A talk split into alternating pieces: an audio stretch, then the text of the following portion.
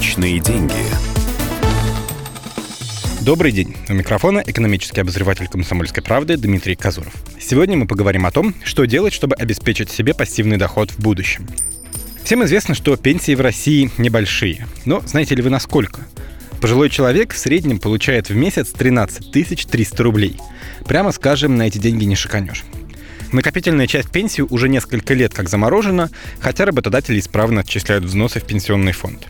А ведь так хочется в какой-то момент перестать думать о деньгах, просто зная, что на счете в надежном банке лежит сумма, процентов от которой хватит на всю жизнь. Давайте разберемся, реально ли ее накопить. Проще всего сделать это на примере.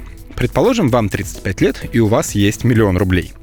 Эту сумму вы кладете на счет в банке под 6% годовых. Через год у вас будет тот же миллион и 60 тысяч сверху за счет процентов. Если деньги и дальше продолжают лежать в банке, запускается процесс сложных процентов.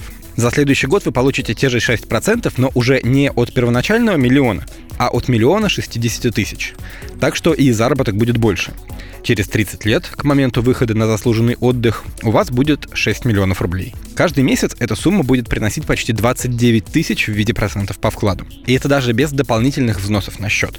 А ведь можно докладывать туда хотя бы по тысяче в месяц.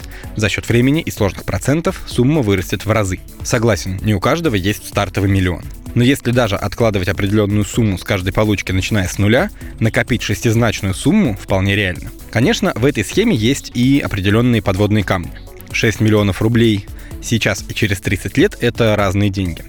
Инфляция делает свое дело, так что купить на сбережения, скорее всего, можно будет заметно меньше. Ставки по вкладам могут меняться. Сейчас, например, банки всеми силами их снижают, и 6%, по которым мы делали расчеты, уже очень даже хороший вариант. К тому же рубль не самая стабильная валюта в мире. В его истории уже недавно был дефолт, а в будущем от финансовых катаклизмов тоже никто не застрахован. Но здесь есть возможность подстелить соломки, хранить сбережения в нескольких валютах. Наконец, проблемы могут начаться, если не у всей страны, то у конкретного банка. На этот случай не держите крупную сумму в одной финансовой организации. Закон гарантирует возврат вкладчикам до миллиона четырехсот тысяч из одного лопнувшего банка. Несмотря на все подводные камни, иметь сбережения на будущее всегда лучше, чем не иметь. Главное, грамотно с ними обращаться. Личные деньги.